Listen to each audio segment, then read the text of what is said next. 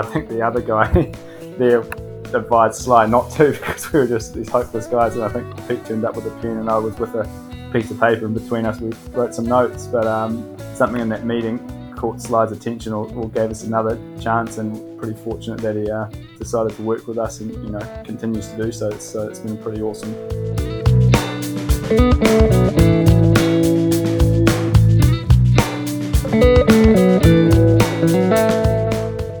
Probably that whole uh, 2012 campaign had really been about trying to learn it as quickly as we could and you know, if you look back at it at the beginning of that campaign, we were miles off kind of where we needed to get to at the end. So it was really a, a scramble, and you know, after that, it was really a good opportunity to take stock, but then you know also put a whole heap of planning into you know, just how uh, we wanted to go about it to, to really dominate that, that next cycle.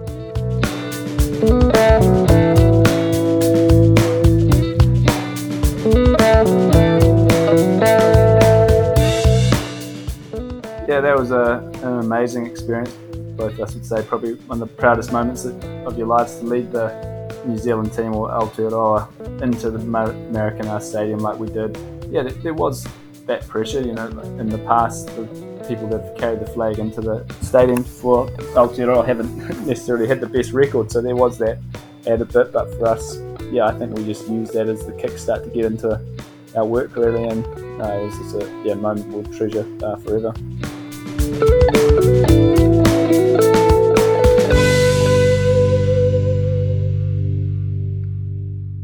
Peter Burling and Blair Tuke are never far from the action, whether it's the America's Cup, SailGP, or in their environmental work.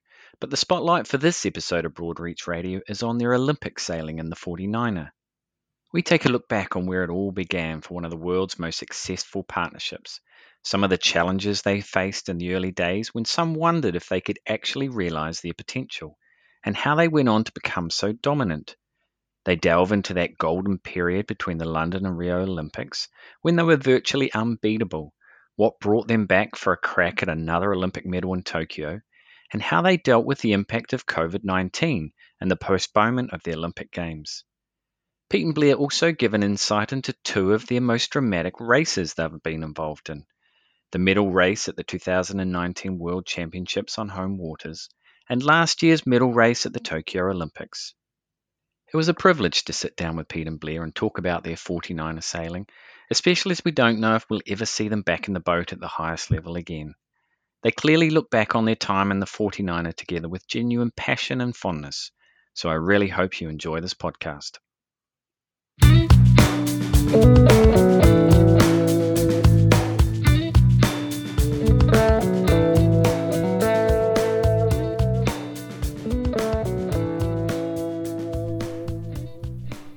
Well, it gives me great pleasure to introduce Peter Burling and Blair Tuke. Welcome back to the show. Thanks for having Thanks, us. Michael. I say back because uh, regular listeners to Broadreach Radio will know Pete and Blair were the very first guests on the show when it was launched back in April 2020. And you're also the first returnees to the show. Um, so it's a very significant, I guess, occasion. So now you guys are really far from the news, and it was announced a few days ago that you'd re signed with Team New Zealand for the next America's Cup. What's sort of the main thing that brought you both back for another campaign?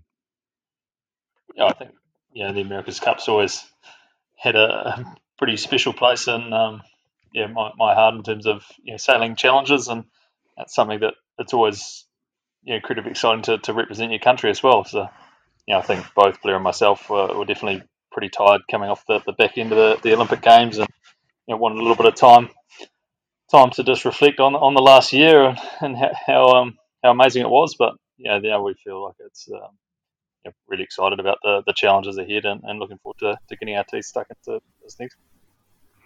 It does mean, though, that you won't be able to compete at the 2024 Paris Olympics. How difficult was it uh, to make that decision to know that you'll have to miss that?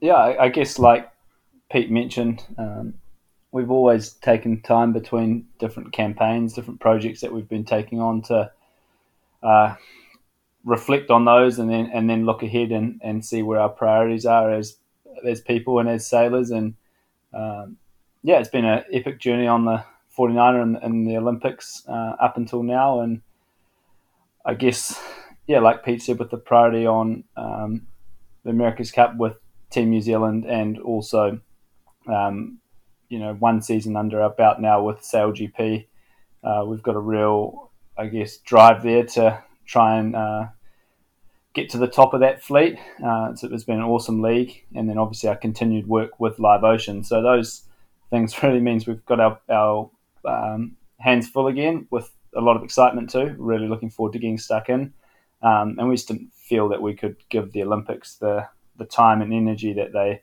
deserve or, or require. So um, yeah, a pretty tough decision when it's been such a big part of your life, um, I guess. But that's yeah, there's also some awesome uh, memories to to reflect on, and yeah, you never know where it'll go in the future. So um, definitely still keeping our options open, but yeah, firmly um, in place for Team New Zealand and Sail GP over the next couple of years. Yeah, you did mention in that media statement you put out with the re-signing of uh, with Team New Zealand that it wasn't retirement from the 49er. How likely is it that we'll see you in a 49 again at the highest level?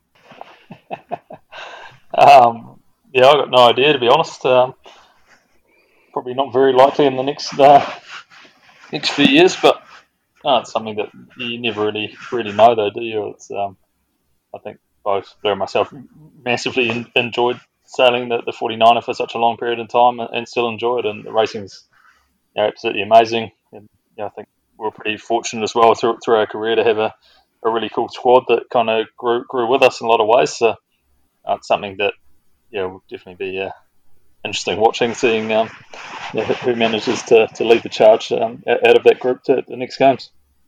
Yeah, yeah. Well, your 49er sailing is what I'd like to talk to you today. There's obviously a lot to unpick in there. You've got six world titles, three Olympic medals, and a period when you were untouchable, really. But let's start by looking at sort of where it all began. Uh, you'd obviously both achieved a lot as youngsters with national and world titles on your resumes.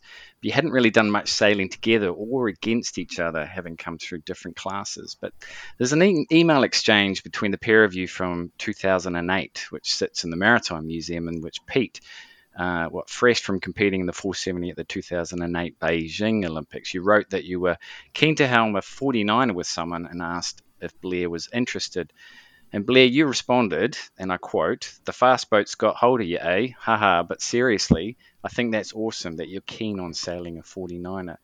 What was your response when you received that email, and what sort of attracted you to the proposition of sailing with Pete? Yeah, well, I guess um, Pete had just been to the Beijing Olympics with Carl, and we had sailed against each other a little bit, and actually uh, in a team together at the Youth Olympic Festival in, Sydney. I can't remember the year, maybe 2007, so a year or two before that.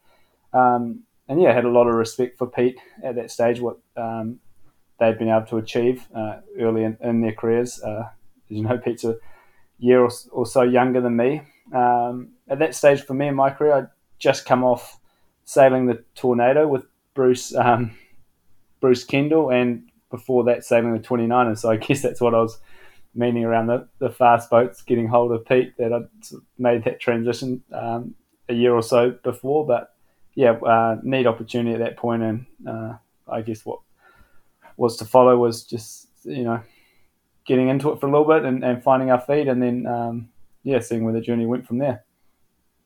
Yeah, so did you give it like a, a finite time frame or sort of more of a take as it as it comes approach? Yeah, well, I think definitely when we first started talking to each other, it was you know really about trying to figure out whether we could um, get good enough to, I suppose, win a win an Olympic medal for the country and have a crack at that Olympics. But you know, obviously, there's a, a, bit of a, a feeling out period um, at the beginning, and uh, that was definitely uh, some pretty interesting times for us. Um, you know, looking back at it, it had been uh, quite a long time since the 49er had had a good representative in New Zealand. Um, looking back to the days of, you know, Dan Slater and Nathan Handley, um, when they, they, represented the country in, in 2000, obviously the 49ers' first Olympics. Um, so it had been a, a, little while since we'd had someone at that really high level in the class. So it was really a lot of rebuilding, trying to find IP. You know, I remember in those early days we actually got um, Nathan Outteridge and, and Iain Jensen over to, to NZ to, to try and uh, give us a little bit of a uh, little bit of help, just because essentially probably been the favourite going into the, the Beijing Olympics in the 49er, and it obviously won the worlds going into the, the Beijing Olympics in the 49er, and then um, yeah, changed crews and, and was having a, a, really good crack towards London. And for us in that, that early days, being able to actually train with someone really good and in the southern hemisphere was, was pretty invaluable. But no, definitely some pretty interesting memories of, of going to our first world champs in, in Lake Garda and you know, we are in a, a charter boat there and um, yeah, looking back on it, we actually managed to, to win the Silver Fleet, but you know, at the same time, we are obviously a bit gutted we're in the Silver Fleet. You know, I think we got an OCS, and you have to correct me if I'm wrong here, Blair, but an OCS, and, and we snapped a, a rudder pin in um, in one race, so we kind of went through with two DNFs and just missed out on on getting through. But you know, in saying that, it was a pretty, pretty amazing experience, uh, nonetheless, to, to get that first world champs under our belt. So yeah, you were 26th at those World Champs, uh, the first ones in 2009 that you did together. Also 16th at Kiel Week were you guys sort of, you know, content to serve your apprenticeship, or were you both sort of impatient for success early on? Well, probably somewhere in between, to be honest. We um, we by that stage had already set our goal, and that was to try and win a medal for Aotearoa at the London Olympics. Uh, so we needed to uh, keep learning fast and, and develop fast in order to get there. So yeah, we knew there was a certain amount of time you need to put into the boat um, to get the initial boat handling uh, un, under your belt and get to a level where you weren't capsizing all the time, etc. But by that World Champs in 2009, we'd done that really over the last year, and uh, we need to keep developing. So that was starting to look at all aspects of the campaign and uh, speed, etc. Uh, so yeah, I think it's probably somewhere in between, but no, definitely weren't in the stage where you're saying, "Oh no, it's only been a year; it's going to take time." We were sort of looking at all options to improve as fast as we could. Let's just break it back a little bit. Just tell us what your roles were on the boat, aside from the obvious. You know, who did what when it came to things like tactics and boat speed.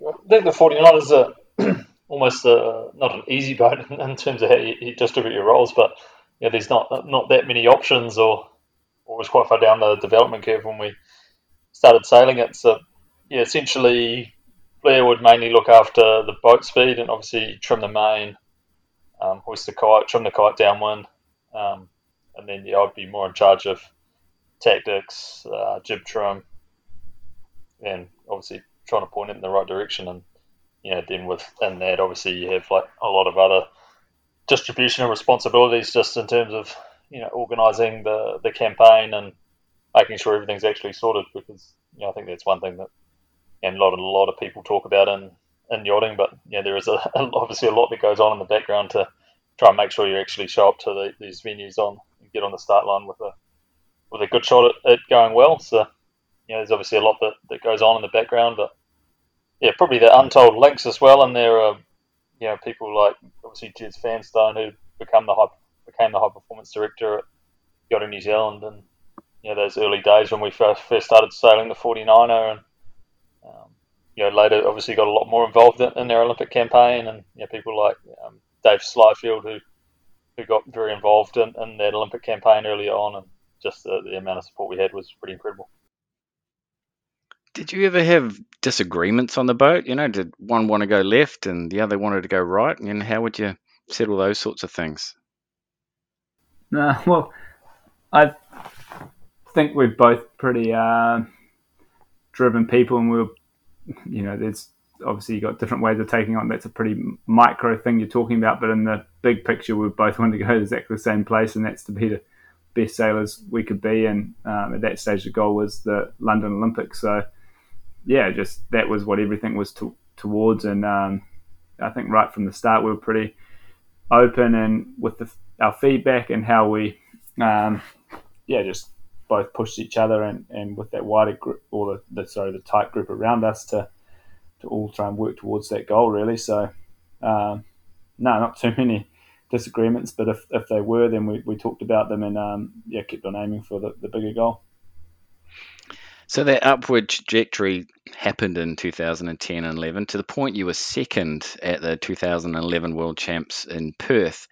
You know, what was behind your improvement? Because it, it can take some crews years to get to that position.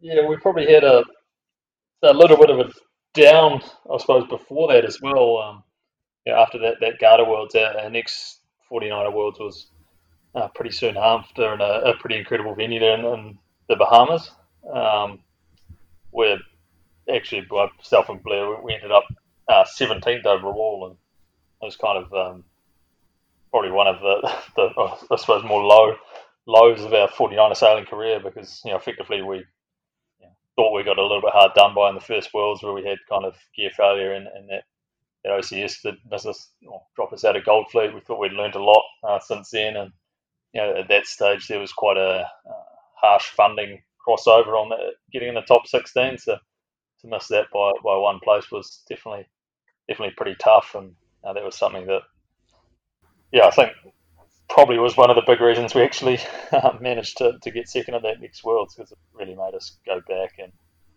you know, have, have a good hard look at ourselves and that now do we want to kind of try and dig a bit deeper and uh, give it everything we had for that, that last period and, and try and make a big step forward and can even remember you know straight after that Worlds kind of going to Miami and doing the um, what would have been the North Americans and then Miami Sail or US Sail Week or whatever that they called it at the time.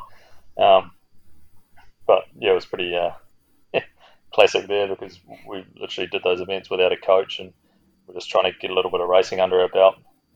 Couple of young kids in, couple of young kids in Florida. Yeah, it was uh, pretty good fun, and you know we, we lent on a, a few people we kind of met through uh, you know sailing 49ers and Australian mates, and you know, probably actually learned a, a whole heap through that period while having a, a pretty good time at the same time. So, how significant then was the relationship that you guys had with Nathan Outteridge and Iain Jensen, who you had as training partners for three years leading up to those London Olympics? You know, we had Nathan on an earlier episode, and he described you two as sponges. Yeah, that relationship with um, with them, or and the whole Australian team, really, uh, was really significant for us. It was probably the stage after the first two of our world championships, which we just talked about, hadn't been the best for us. Um, as we sort of formalised that relationship with Nathan Goobs and Coach Emmett and uh, Will and Sam, uh, who we probably ended up doing doing the most sailing with. Um, yeah, that that was really what I guess uh, was a springboard for us um, as we headed into I think it was 2010, right, Pete? Yeah, 2010, and uh, went to Medemblik Regatta after doing a good summer training with the Aussies, uh, and yeah, got our first podium there, and just kept on pushing ahead uh, towards the World Champs later, or the following following year. So yeah, that was that was hugely important for us, and um, at that stage as well, we um, brought Jez Fanstone into the coaching uh, side in, in a full time, war at every regatta for us. That was uh, hugely uh, valuable as well. So another thing that Nathan said is that after those t- 2011 Perth World Champs, he realised that you two were the main challengers. Uh, to the point he thought you would both win medals at the Olympics if you sailed to your potential. Did you guys think you were a good shot going into London? Yeah, well, we obviously managed to get um, a whole string of podiums, and I think we got third at the test event, and yeah, those couple of seconds at the World Champs. So we definitely knew that we are in with a good chance um, yeah, we probably definitely we definitely knew going into it that we'd have to sail a very good regatta to, to beat Nath, and know, he, he put together a pretty good regatta. So as it ended up, um, you know, going to the medal race, we couldn't beat him, and third couldn't beat us. So we both got know, quite quite big jumps over the rest of the fleet, which was, you know, I think uh, probably about what we deserved uh, looking back at it. Yeah, as you say, you got second there, um, but it was also New Zealand's 100th Olympic medal. You know, what was that whole experience like for a couple of young guys? Because you were still really young, but thrust into, you know, the public spotlight because of the significance of that medal.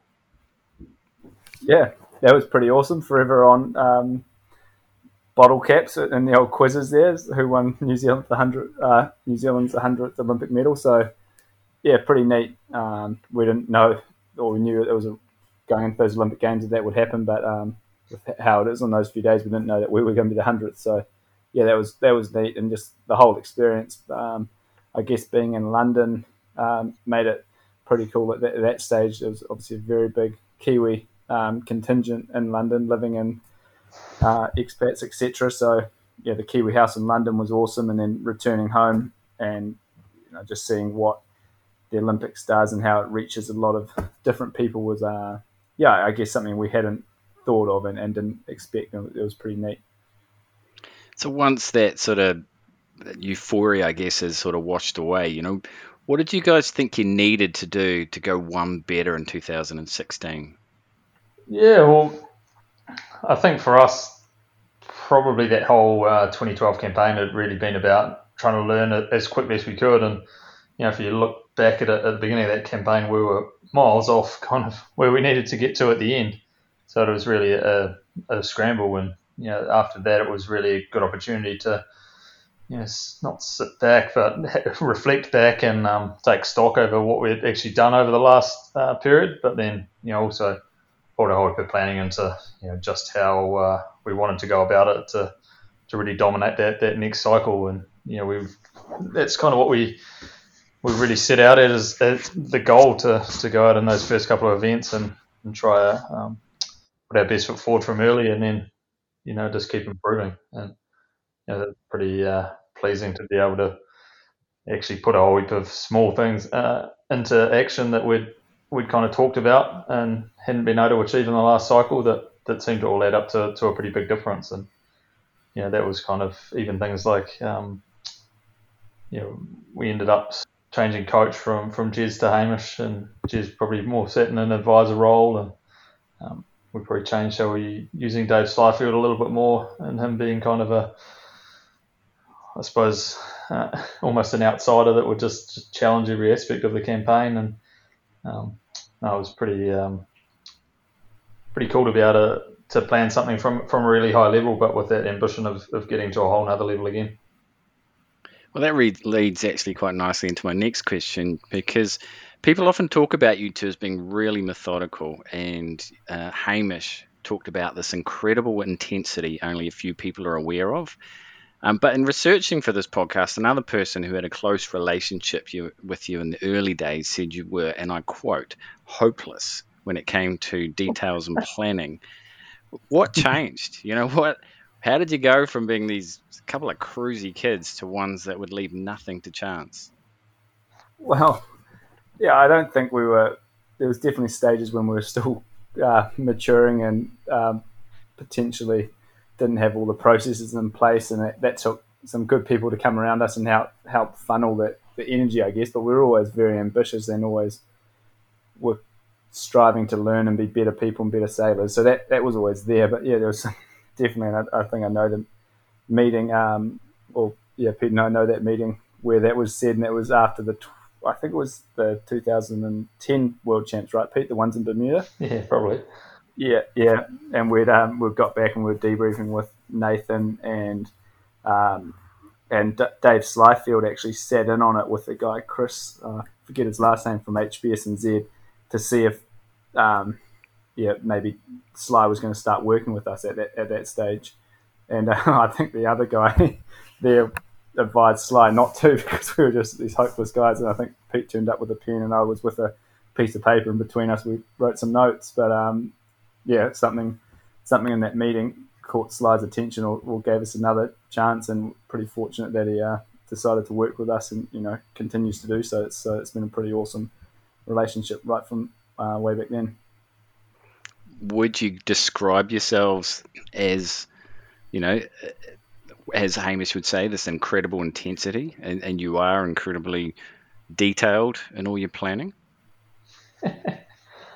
Uh, yeah, I think in some regards, yes. Um, and in some regards, you know, you still got to have a have a really good time along the way and really enjoy it. So, you know, definitely with all these things, it's a lot of it's about balance, right? You've got to be able to, you know, push um, push super hard at times, and um, yeah, then obviously fatigue plays a pretty big factor. But you know, then at times you've got to be able to um, back off and, and rest up and you know get ready to race and you know, I think that's something that um, probably juggling a few different commitments has really taught us that ability to, you know, if you need to get something done, to be able to get it um, done and put a whole heap of effort into it and really, really do a good job of it. And you know, that's something that, yeah, I, th- I think we do a, a, reasonable, reasonable job of at times. But yeah, then I think yeah, you've still got to get out and go for a surf every now and then, and actually make sure you're having having a heap of fun along the way. Because if you're not enjoying the enjoying the journey, um, it's a pretty long one. You know, I can certainly see the enjoyment would have really started to kick in because that obviously worked. You know, you started an incredible run of success in that Rio cycle. You know, starting with the 2013 European title in Denmark, and then you won your first 49er World title, title later that year in Marseille. What was that moment like for you?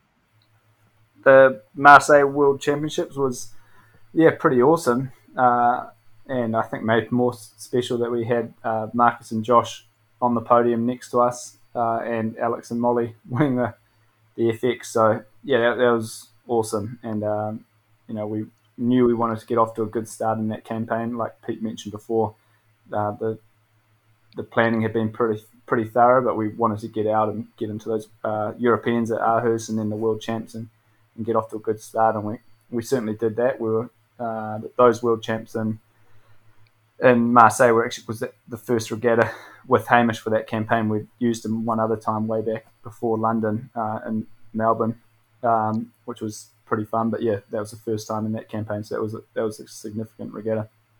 Well, knowing Hamish, he'll probably claim all the credit, right?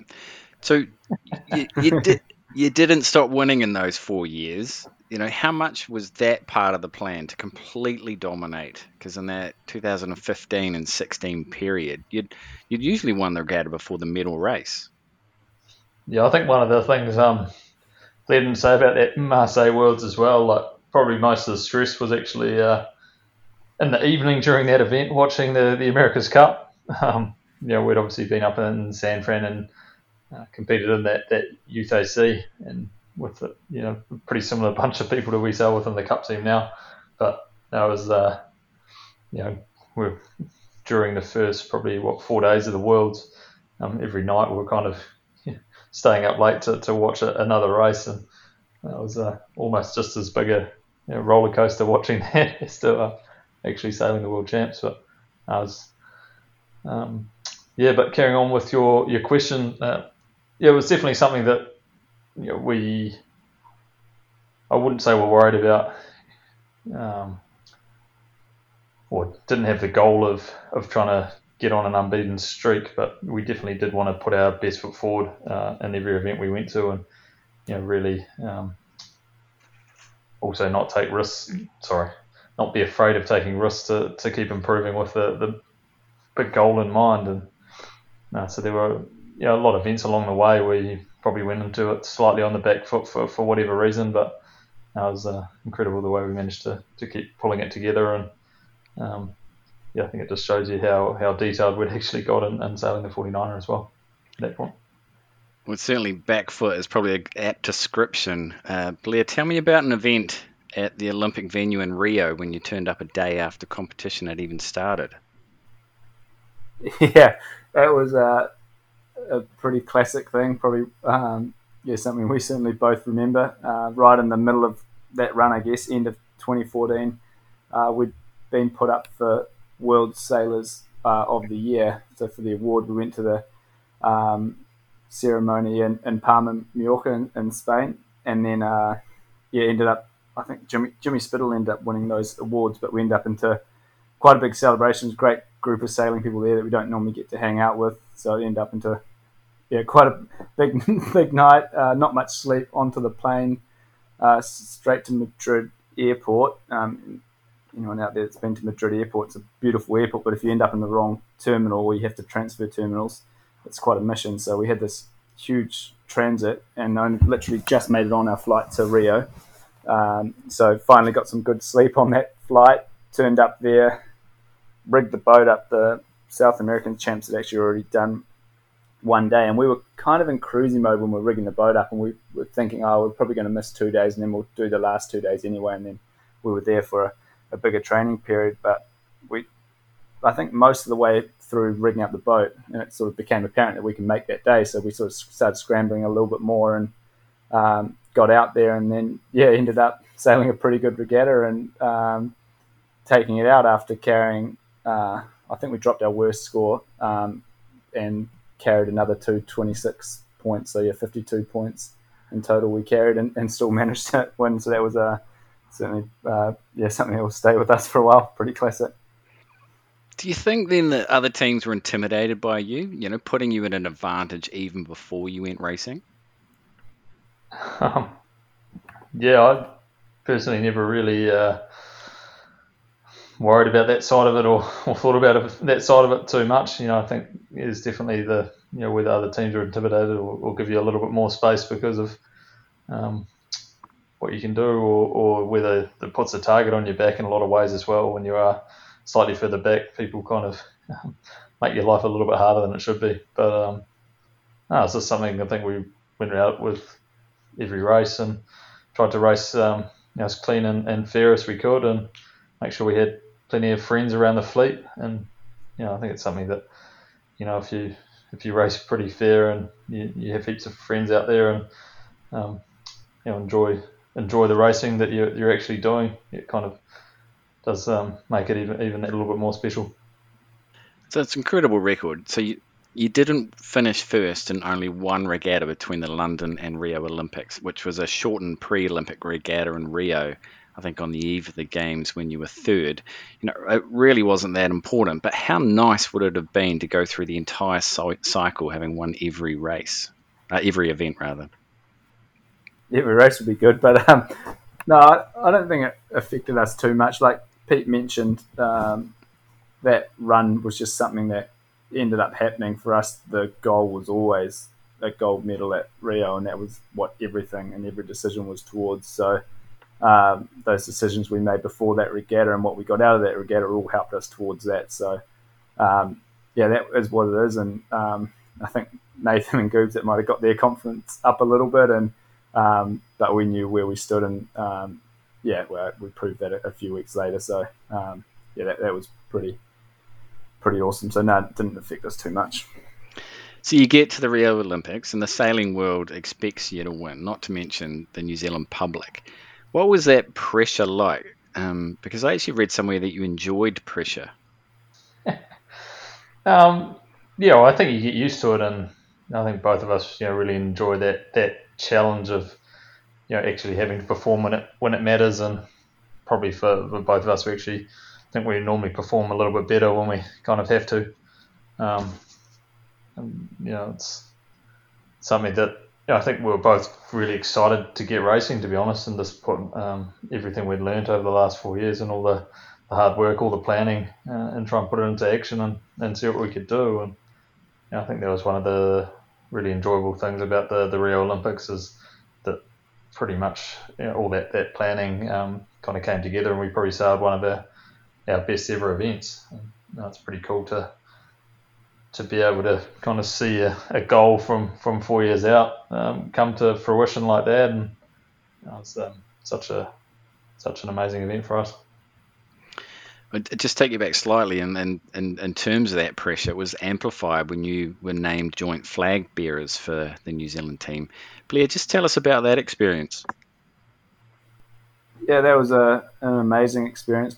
Uh, both of us would say probably one of the proudest moments that of your lives to lead the uh, New Zealand team or Aotearoa into the Maracanã Stadium like we did uh, and into the Olympic Games was yeah so special and um, all the NZ athletes that we were representing there and the country was it was neat. So that was probably like five or six days before we were going to race. So I think if, if anything, that probably helped us because we had that big buzz of that and dealing with all of that, and then we just concentrate, you know, had the next day, and then just concentrated on the job at hand, really. So, yeah, there was that pressure, you know, in the past, the people that have carried the flag into the uh, stadium for Aotearoa haven't necessarily had the best record, so there was that added bit. But for us, yeah, I think we just used that as the kickstart to get into our work really, and uh, it was just a yeah moment we'll treasure uh, forever.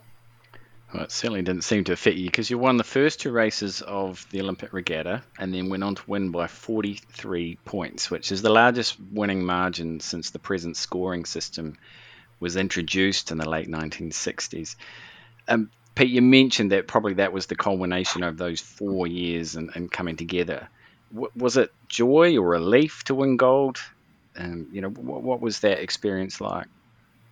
Uh, well, I'd never say you end up getting to the end of an event and feel relief. Um, you know, it's definitely something that I think nearly all events or we go through, you kind of always really enjoy that, that competition. And, um, you know, for us, it was just a, for me especially, both of us, it was a, just an amazing feeling to actually have it all come together like it did. And, you know, you're definitely not going into it after any records or, or even really worried about about those records because you know it's something that you know by the time you've actually won the, the gold medal you're you're actually already celebrating if that makes sense. So we kind of knew we'd won it um, with two races to go. So it was something that was pretty nice to be able to just you know enjoy the, those last couple of races in Rio and um, even to be able to cheer on some of the other athletes probably a little bit more than you'd normally be able to do um, you know, watching Jason Gemma and the NACRA um, come so close to a medal, and then see seeing Jo and Polly um, actually racing. I think just before us, right there on that middle race day.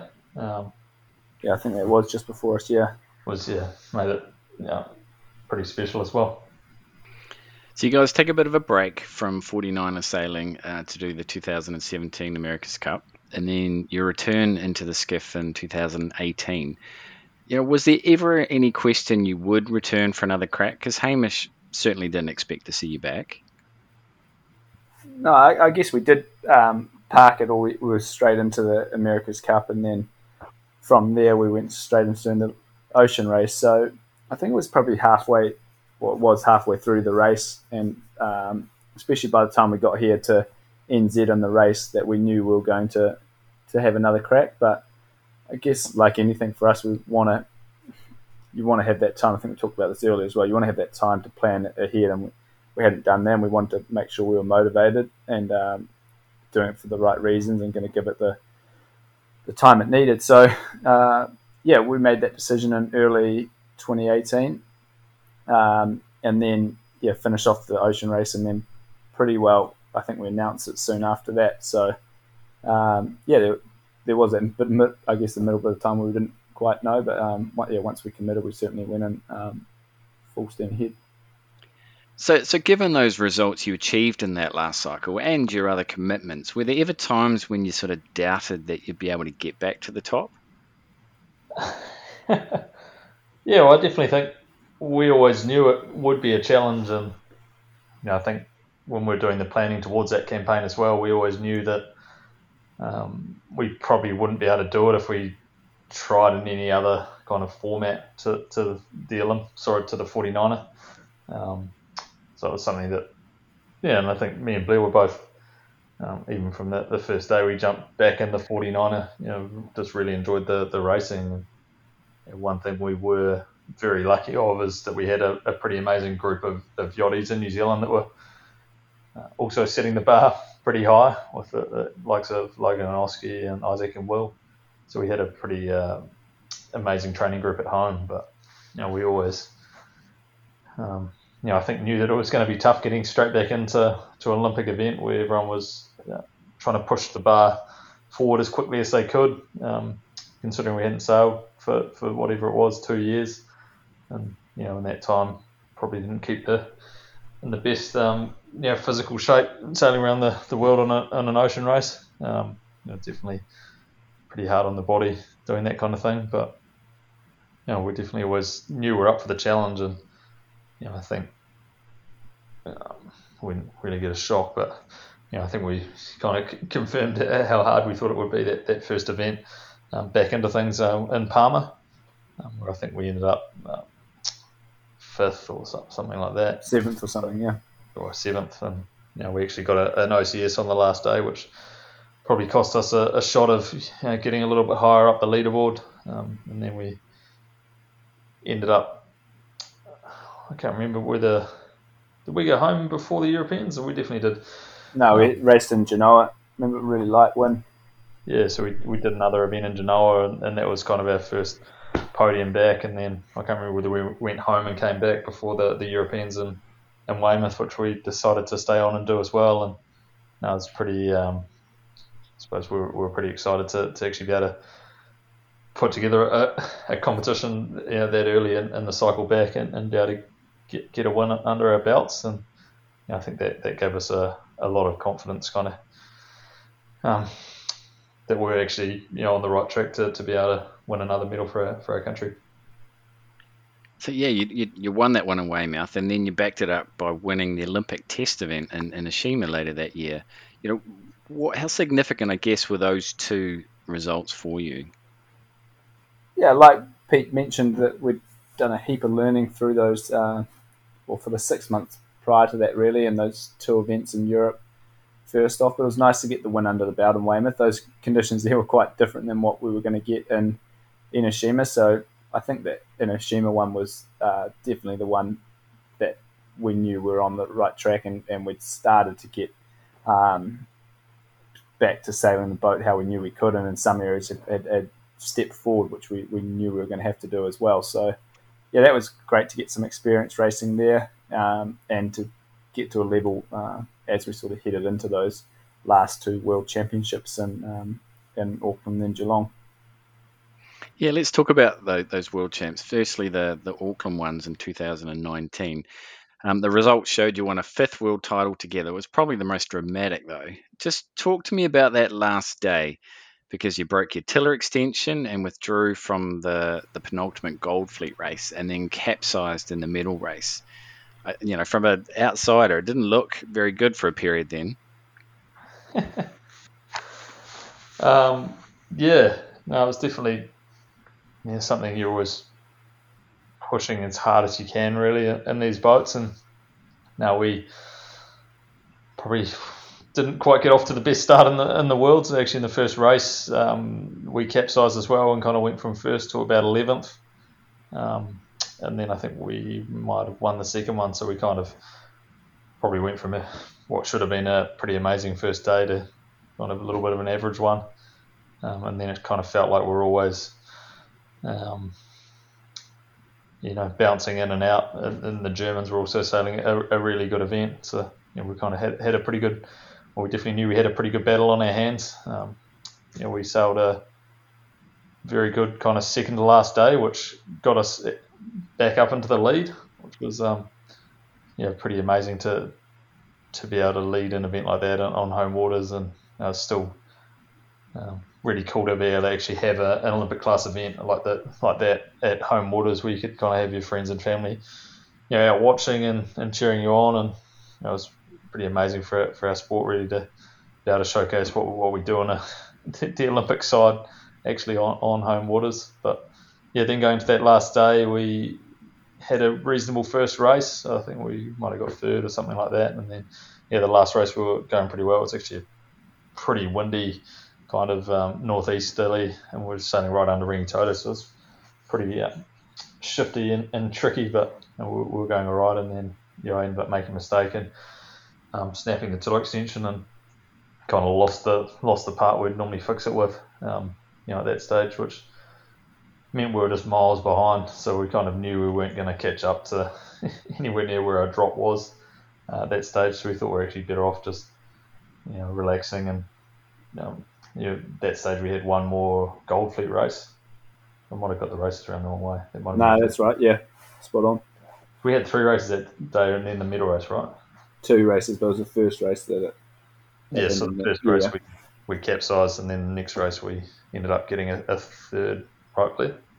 Yeah, third or second, I think, something like that. Yeah, anyway. Second or something like that. Yeah. What kind of meant we ended up going to the middle race with a few points under up our sleeve, but um, probably not quite as good as we we would have hoped. Um, yeah, and then obviously I ended up falling out of the boat halfway through the middle race. I don't think we capsized. Did we capsize in that middle race, please?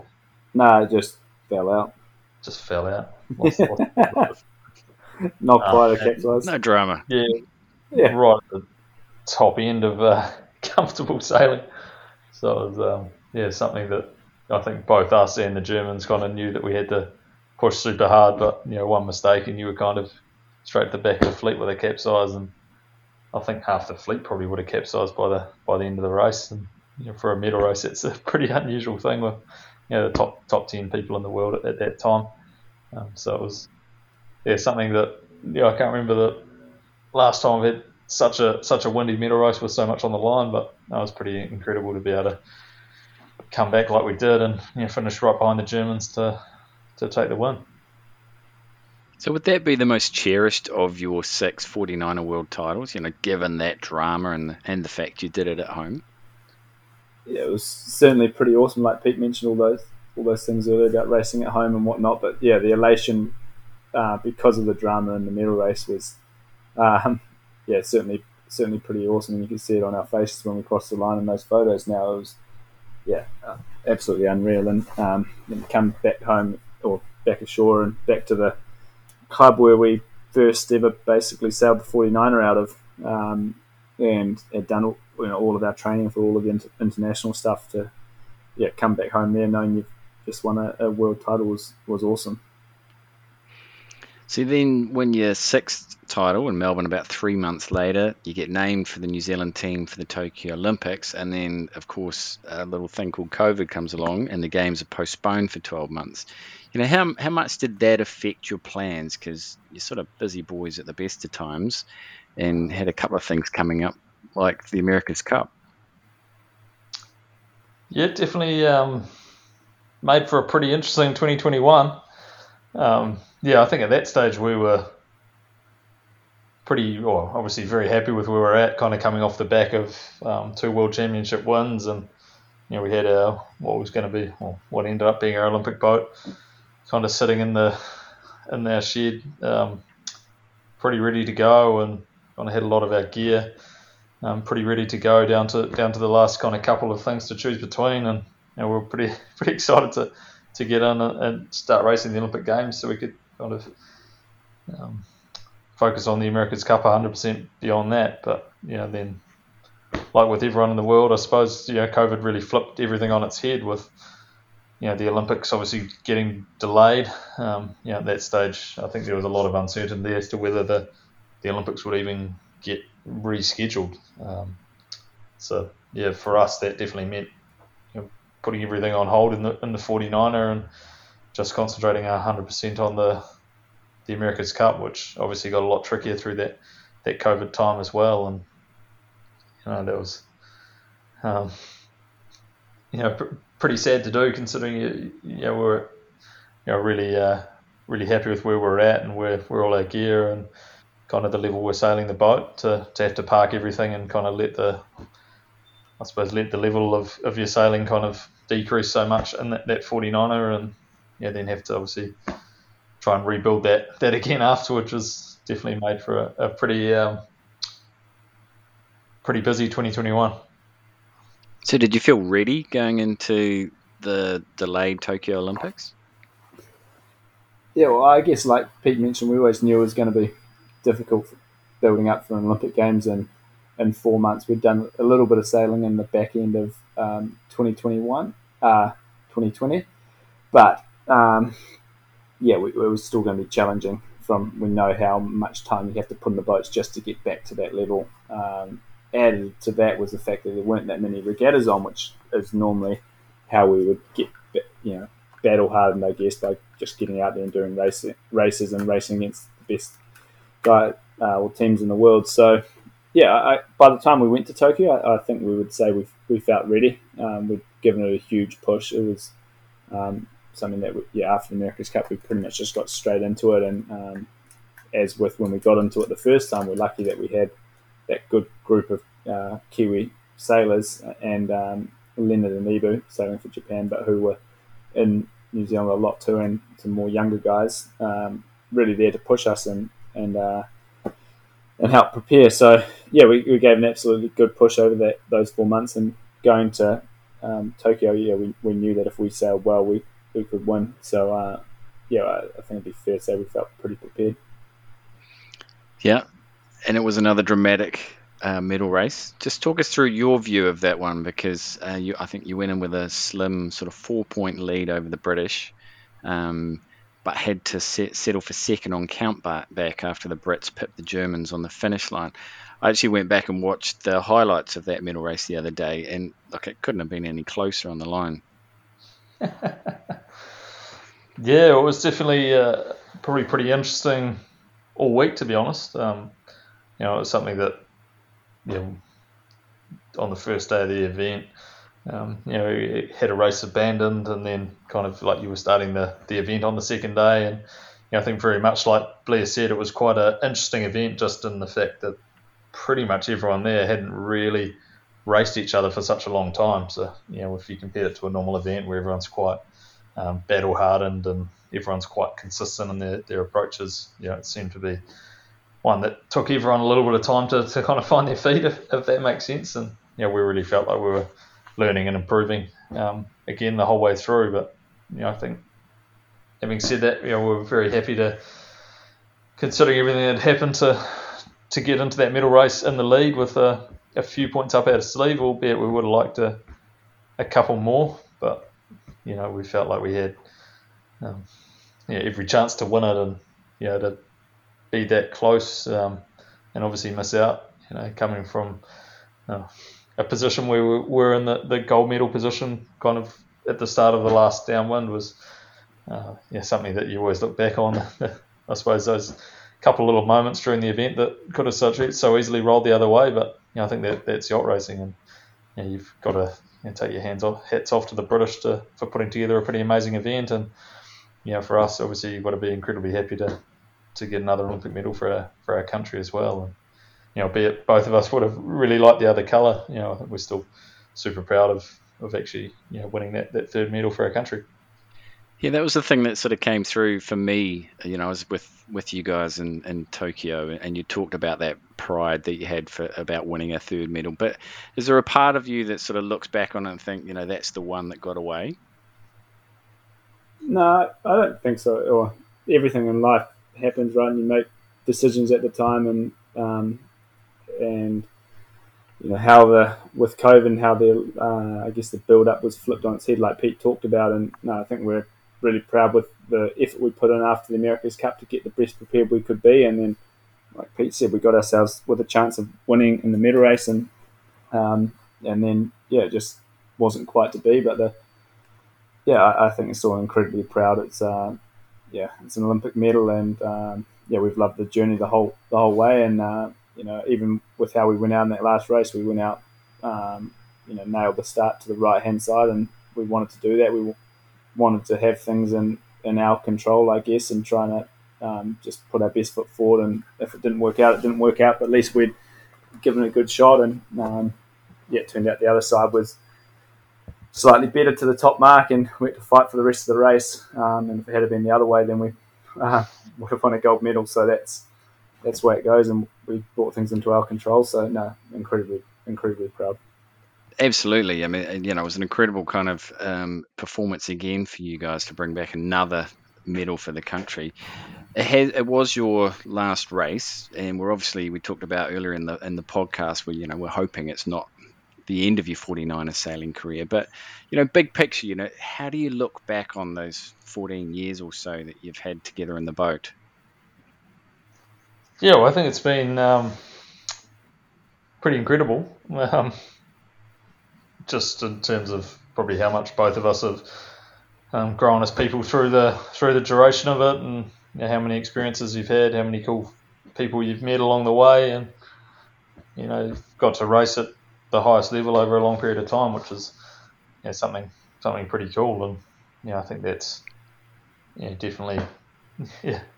I think we've we've kind of said that you know never say never in terms of you know, always really loved sailing the 49. I really enjoyed the, the racing, and you know, I think that's part of it for me that you're probably going to miss the most is that kind of really um, really fun racing that, that goes with uh, sailing that boat. But you know, we're really excited about the, the challenges, the other challenges ahead now.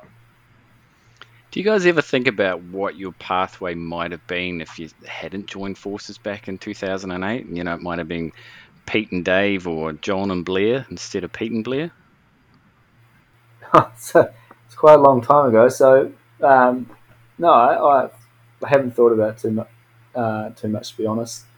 Um, yeah, I think like Pete said, just uh, it's pretty awesome thinking back now to you know what Pete was 17, I was 19 when we first started, and then just how much we've grown since then, and the experiences we've had. It's been yeah pretty awesome. Feel very very very lucky to get to represent our country on the world stage like we do. So um, yeah, absolutely awesome journey. Well, we're certainly lucky to have witnessed it as well. But um, just before you go, we're at that part of the show where I get guests to tell their story of their worst wipeout ever. Now, you guys have obviously been on before and, and told one story, so per, perhaps you could fill us in with um, your worst wipeout you've ever had in a 49er. You want to start it off, Blair, or do you want me to? Yeah, there's yeah. I'll go first. There's been a few good ones, Mike. So it's um, with yeah, maybe not just one each, but I'll go with one from um, way back in 2009 when we just started sailing with 49 and we actually. Oh, I know where he's going. Um, we did the Coastal Classic on the uh, on the on the 49er, um, so 120 miles from Auckland up to, to Russell in the Bay of Islands, and uh, been going about three hours or something. We'd already capsized twice in Tiri Channel, and then we were going really good. We must have been going like an hour and a half straight on port and we are going just past Sail Rock, so way out there in, um, in Bream Bay, and uh, this wave just disappeared from underneath us, and we just did this like two sail reaching probably at 18 or 20 knots, just did this mean sort of half pitch bowl where we both went flying into the front of the boat, gunnels. I think did I get a hematoma on my leg, Pete, or you? I can't remember. One of us did. Um, it was pretty pretty gnarly. So that was um, one one we'll remember. We did one after that as well at Cape Brett where we both couldn't walk. yeah, we could hardly get back into the boat. big lull and couldn't get in. And God, if that event's not brutal enough, you know, doing it in a 49er and then you both can barely walk. Yeah. Um, try to get past Cape Brett in a, in southwesterly in a 49er with all those um, woolly walls and stuff. Pretty, pretty hard. yeah. And what about you, Pete? Oh, yeah. Oh, I don't know. It's hard, hard to pick one, isn't it? But you could definitely think of a few. Um, we had um, definitely got a good photo of one in Palma. Um, can't remember probably what would have been around 2015. Where kind of uh, hung on to the back of the wing and was kind of like up in the air, sitting on on the wing, straddling the wing, straddling the wing. um, so I think we still got up. I think nearly everyone capsized in that race, and we still kind of managed to get up and, and finish in not too bad a shape. But uh, it's been a few good ones in Japan, practicing in the big waves. Um, what about the one at the boat ramp, Pete, when we um coming in at uh, Akarana at uh, Orakei there and pulled the centerboard up a bit much? This is not that long ago. I think maybe.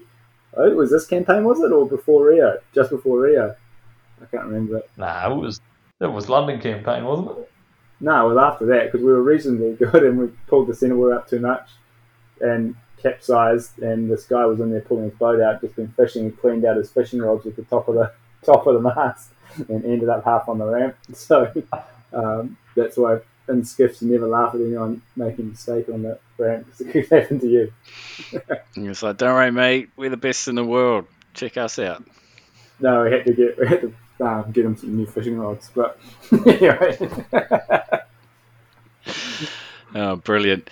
Well, look, I know how busy you guys are. So, look, thank you so much for coming on the podcast today. Good luck uh, with both the Sail GP. You've got an event coming up in San Fran fairly shortly, and there's always the now the back the in the back of the the calendar is the America's Cup as well. So, good luck with those. Um, we look forward to welcome you back in the 49er for the 2028 Los Angeles Olympics. So, um, yeah, well, hopefully anyway. Nice. Thanks for having us, Michael. And just uh, um, everyone, I know Pete said in the video that we did um, with the announcement a week or so ago, but thank you very much to everyone that's um, been part of our journey over the last 14 years. Absolutely loved it. Yeah, awesome. Hey, th- thanks, Michael. And yeah, like Blair said, and we said the other day, but you know, we obviously massively appreciate everyone that supported us along the way. So, um, and hopefully continue to support us in the future. Definitely. Thanks, guys. All right. Thanks very much, mate. My thanks again to Pete and Blair for making the time to chat about their 49er sailing. It was great to get them back on Broadreach Radio, and we'll aim to do it again sometime in the future because there are so many parts of their sailing careers that we haven't touched yet. If you've got any feedback on this podcast or any others in the back catalogue you've listened to, or have a suggestion on who you'd like to hear from, then drop me a line at michaelb at yachtingnz.org.nz. In the meantime, we'll catch you back here for the next one. Take care.